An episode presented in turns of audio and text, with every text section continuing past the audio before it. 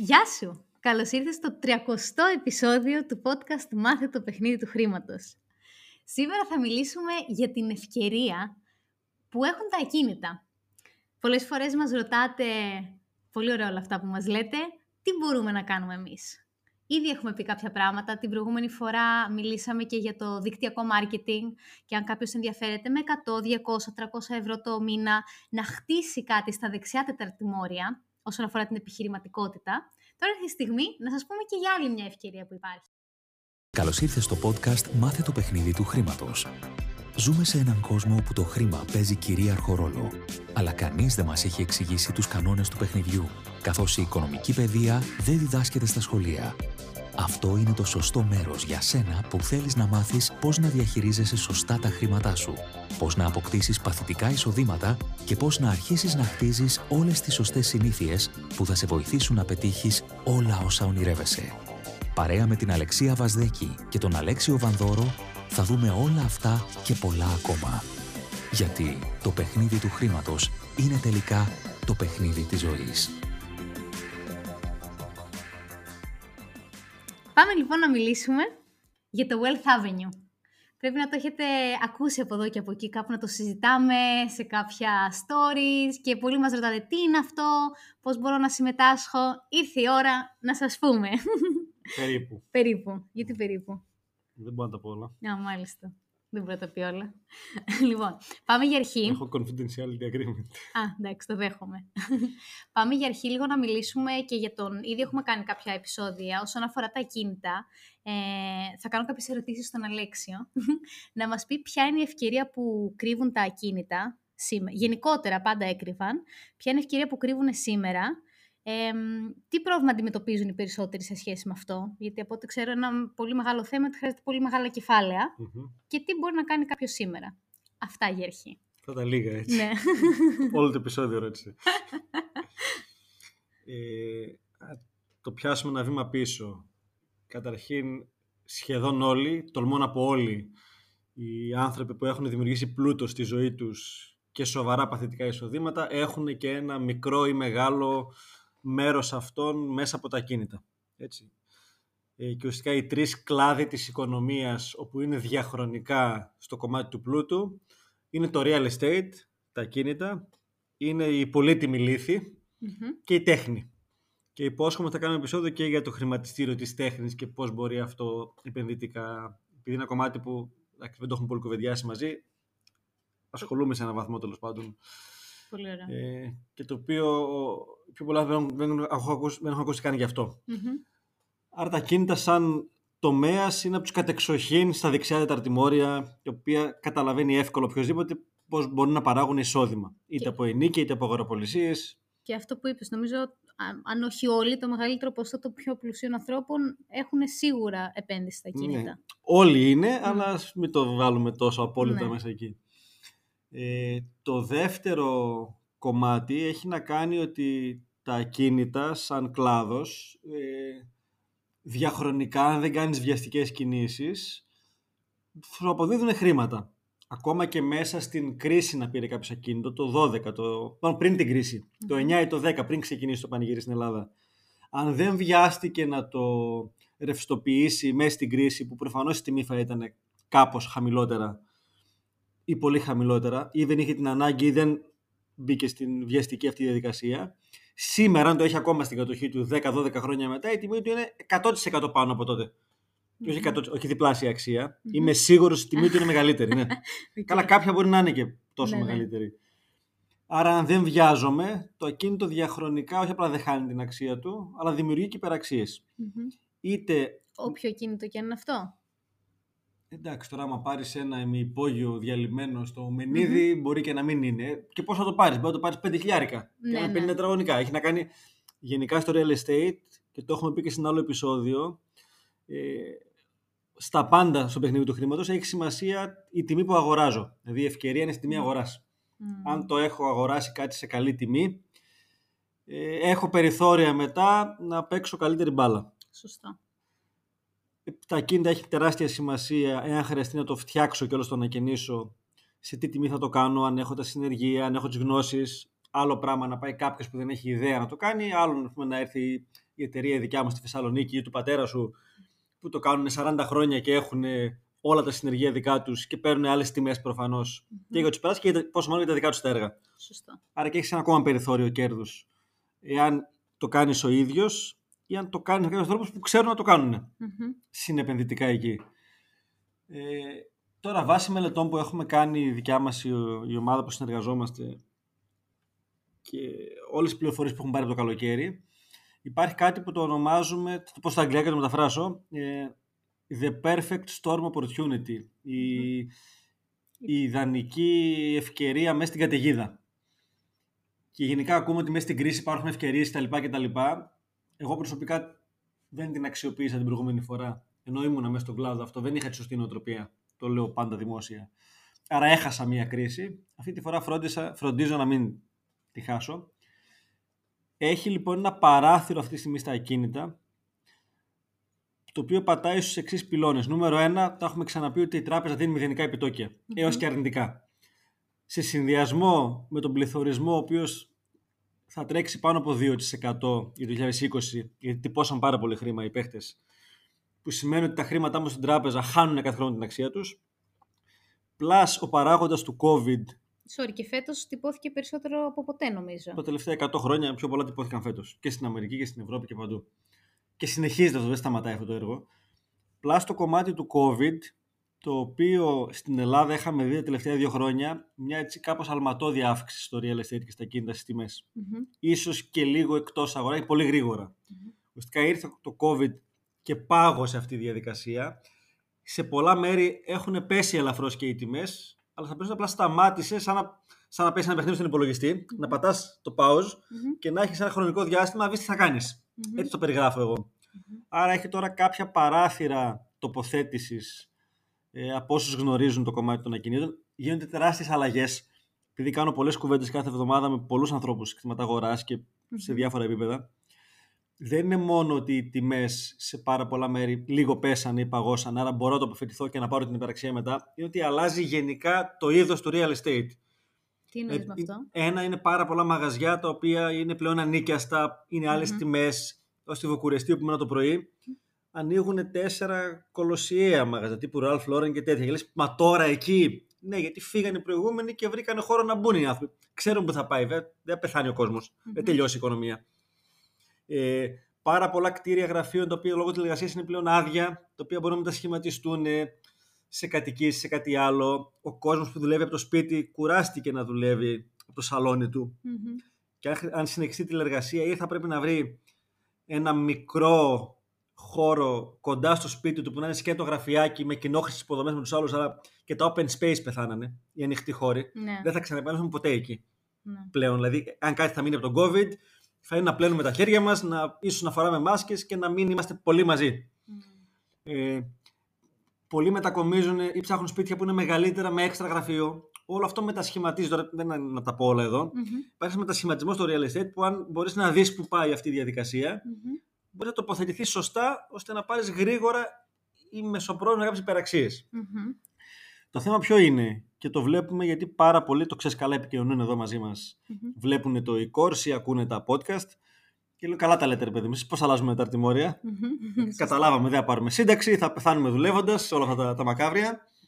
Τι κάνουμε; OK, okay, όσοι ενδιαφέρονται μπορεί να ασχοληθούν με το κομμάτι του networking. Κάποιοι μπορεί να θέλουν ε, να επενδύσουν, να έχουν κάποια χρήματα στην άκρη στο forex, στα crypto. Mm-hmm. Και κάνουμε και εμείς διάφορα τέτοια επεισόδια για να βοηθήσουμε όσο μπορούμε.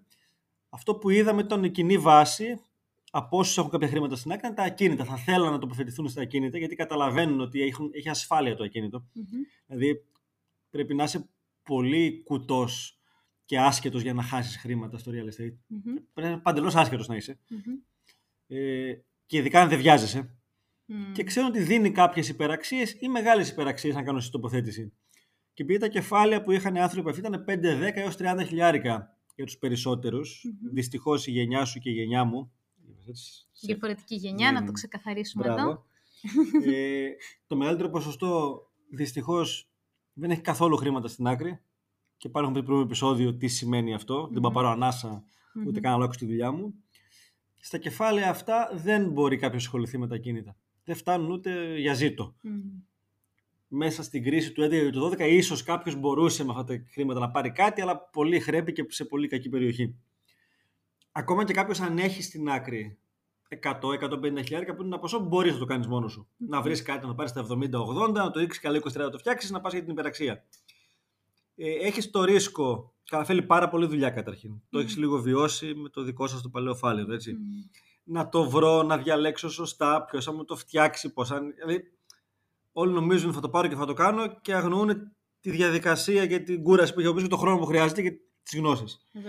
Ακόμα και αν το κάνει κάποιος έτσι, έχει το ρίσκο ότι έχει κάνει all in, έχει βάλει όλα τα χρήματα σε ένα project, το οποίο μπορεί να γίνει Σε εκείνη την περιοχή, να μην νοικιάζεται, να μην μπορεί να το πουλήσει μετά, να, να το έχει κάνει Airbnb και τώρα μην έχει Airbnb. Είναι πολλές οι παράμετροι και ρισκάρεις όλα σου τα χρήματα. Ρισκάρεις. Δεν θα χάσεις, αλλά έχεις δεσμεύσει όλα τα χρήματα κάπου.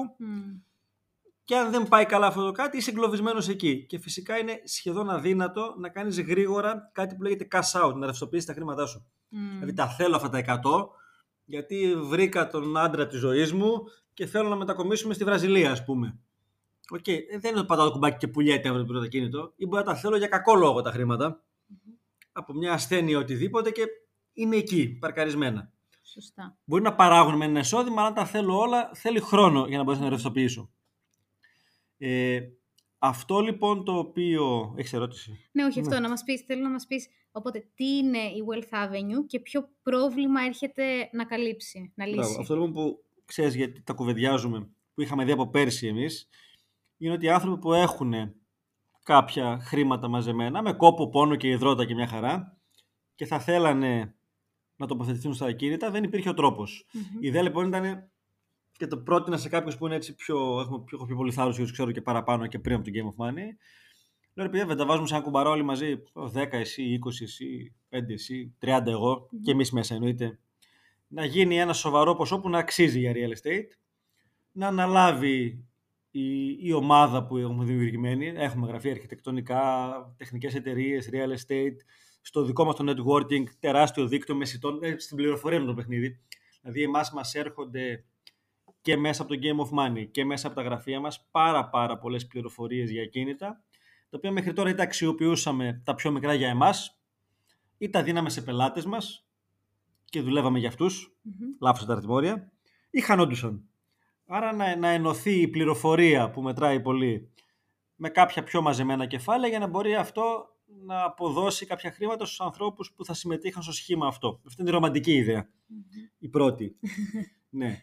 Ε, όταν αυτό πήγαμε να το κάνουμε πράξη πριν τον κορονοϊό, ήρθαμε αντιμέτωποι με το ελληνικό θεσμικό πλαίσιο, το οποίο δεν είναι το πιο φιλικό για αυτού του είδους τα σχήματα, τα πω ευγενικά. Άρα, ναι. sorry, αυτό που η ιδέα σας ήταν να βάλει ο καθένας κάποια χρήματα και όλοι μαζί να πάρετε ένα κίνητο, να το κάνετε ό,τι είναι να το κάνετε και να το πουλήσετε με υπεραξία. Και η βασική κλάδη στο real estate είναι τρεις. Το ένα που λέγεται flipping είναι η έννοια, είναι το αγοράζω φθηνά ανακαινίζω και το μεταπουλαω είτε στην εγχώρια αγορά αν θέλει κάποιος, είτε για κάποιους ξένους που έρχονται εδώ για να πάρουν τη βίζα ή απλά για να επενδύσουν. Και θέλει πολύ καλό δίκτυο έτσι, που έχουμε αντίστοιχα την ομάδα που το κάνει στη Μένη. Ο δεύτερος κλάδος είναι αγοράζω, ανακαινίζω όσο χρειάζεται και το νοικιάζω. Ή βραχυχρόνια τύπου Airbnb booking εάν θα αξίζει πάλι τον κόπο.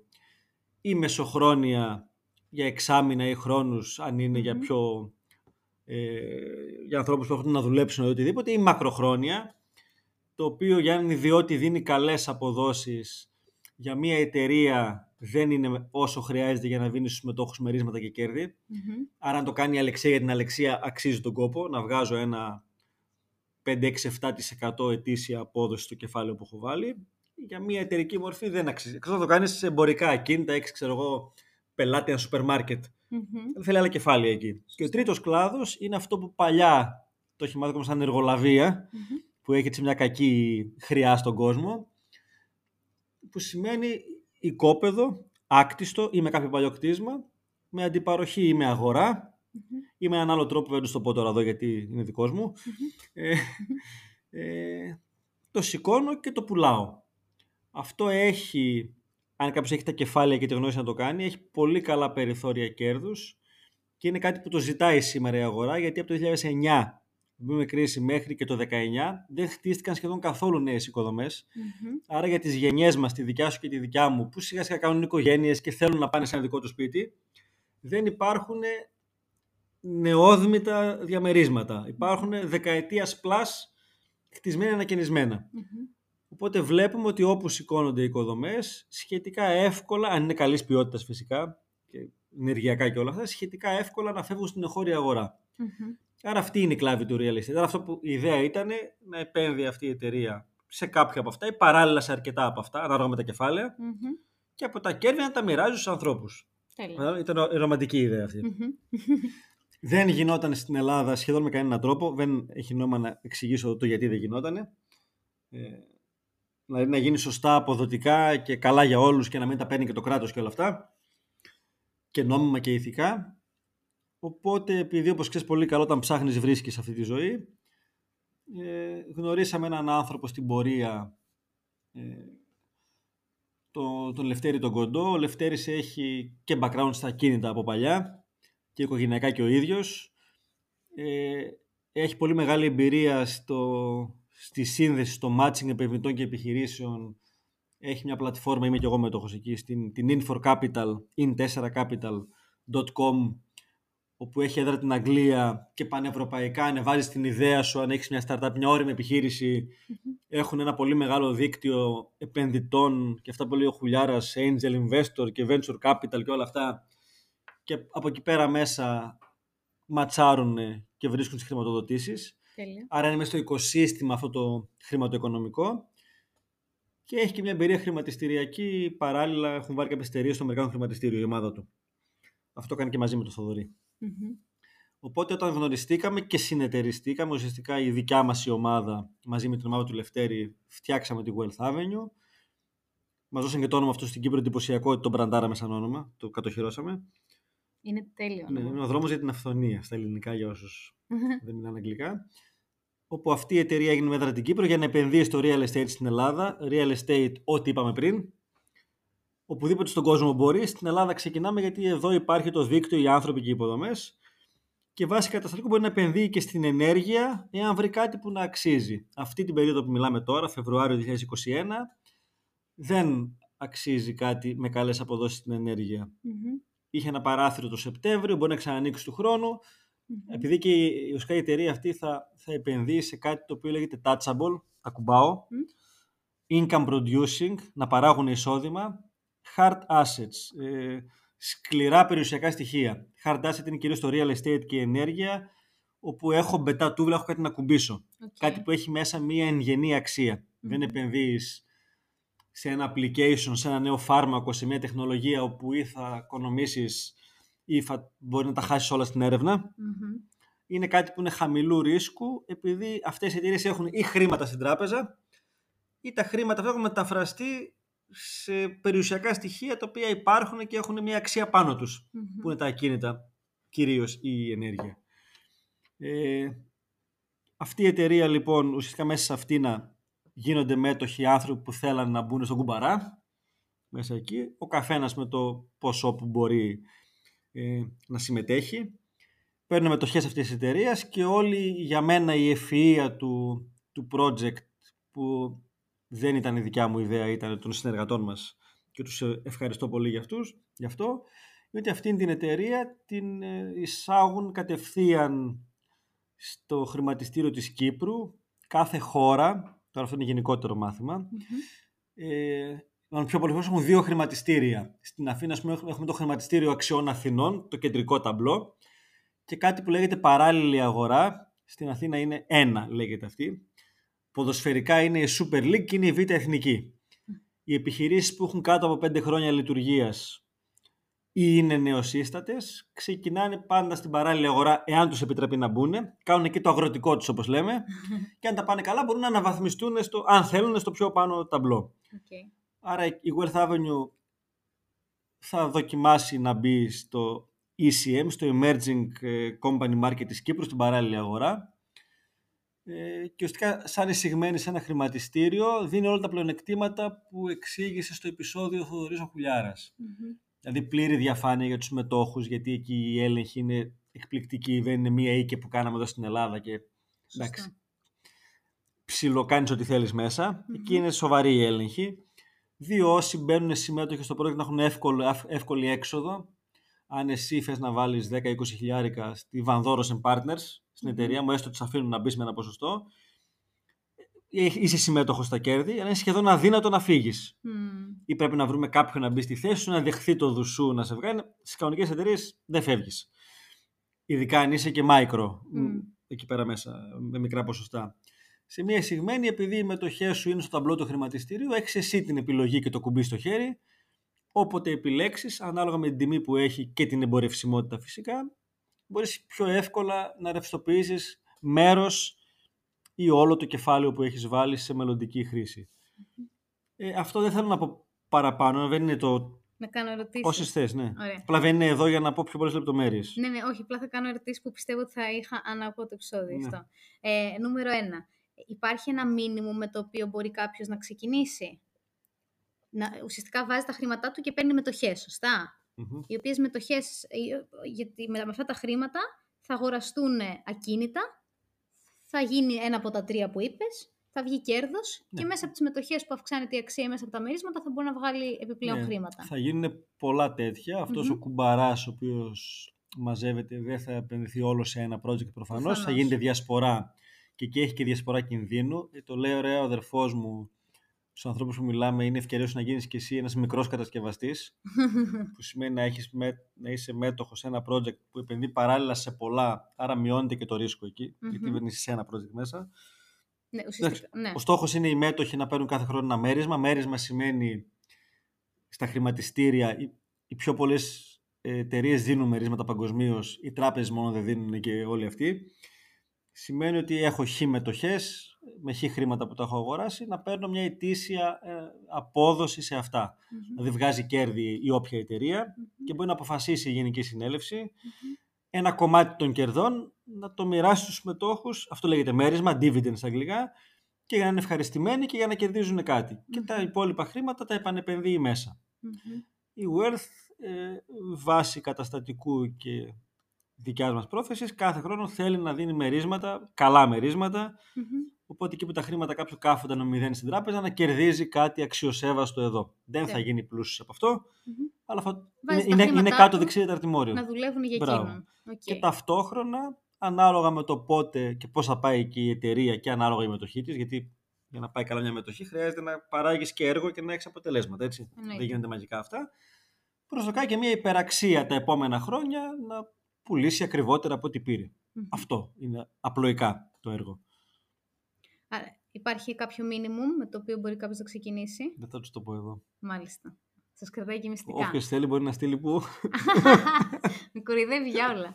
Λοιπόν, ε, και το μέχρι πότε μπορεί κάποιος να βάλει χρήματα, με ενδιαφέρεται; Ε, στη φάση που τρέχουν, τρέχει τώρα, ε, μέχρι αρχές Μαρτίου. Δεν έχουμε φιξάρει την τελική ημερομηνία. Χοντρικά μέχρι 10-12 Μαρτίου λογικά θα τρέξει. Δεν υπάρχει deadline από κάποιους.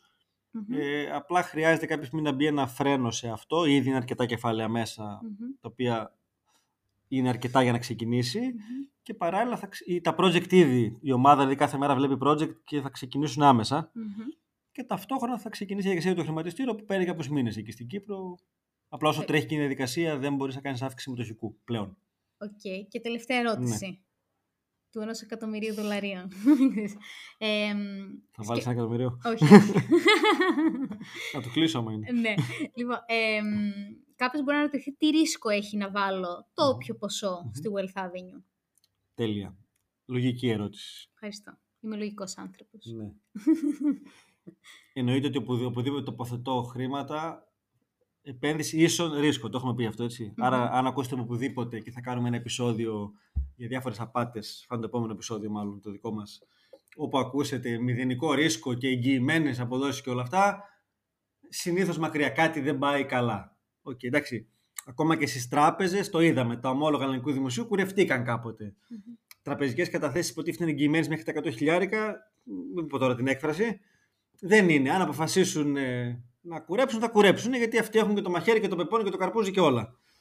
Ε, γενικά το real estate θεωρείται low risk τοποθέτηση, όπως εξήγησα Χαμηλού πριν, ρίσκου. χαμηλού ρίσκου, γιατί η εταιρεία έχει ή χρήματα ή ακίνητα, Μμμ. άρα ποιο είναι το κακό σενάριο, όλη η ομάδα που έχουμε γύρω μας να ξεχάσει τη δουλειά της, Μμμ. παίζει και αυτό, Μμμ. να κάνει πολλές κακές συνεχόμενες επιλογές, δηλαδή να κάνει 5-10 συνεχόμενες κακές επιλογές ακίνητα, άρα να εγκλωβίσει χρήματα εκεί, το οποίο να μην παράγουν χρήμα και να χρειαστεί να τα ρευστοποιήσει κιόλας κάποια στιγμή, γιατί αποφάσισε να κλείσει η εταιρεία. Τώρα πάω στο πιο ακραίο μπορεί να γίνει Μμμ. ή οτιδήποτε και να τα πουλήσει και λίγο χαμηλότερα από ό,τι τα πήρε. Οκ. Ούτε καν στην τιμή που τα πήρε. Να πεις ότι έκανα τόσο κακή επιλογή και διαλύθηκε το σύμπαν, ρε παιδί μου. Τι να σου πω, Πέσαν και μετεωρίτες και το real Ναι, estate ναι. διαλύθηκε. Οκ, άρα εκεί από την αξία των χρημάτων που κάποιος παίζει να είναι και κάπως κάτω. Μμμ. Άρα το να χάσεις κάποιο όλα τα χρήματα δεν στέκει σε αυτού του είδους. Τέλεια. Γι' αυτό λέγεται hard assets Ναι, σωστά. και touchable. Ε, Τέλεια. τα ακουμπάω.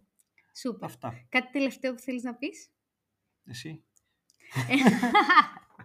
Όχι, εγώ θέλω να πω ότι ε, είναι πραγματικά, καλά, το πιστεύω ότι είναι ένα πολύ έξυπνο project και εμένα αυτό που μου άρεσε πολύ είναι όταν είχαμε κάνει το επεισόδιο με τον Μπάκα, Μμ.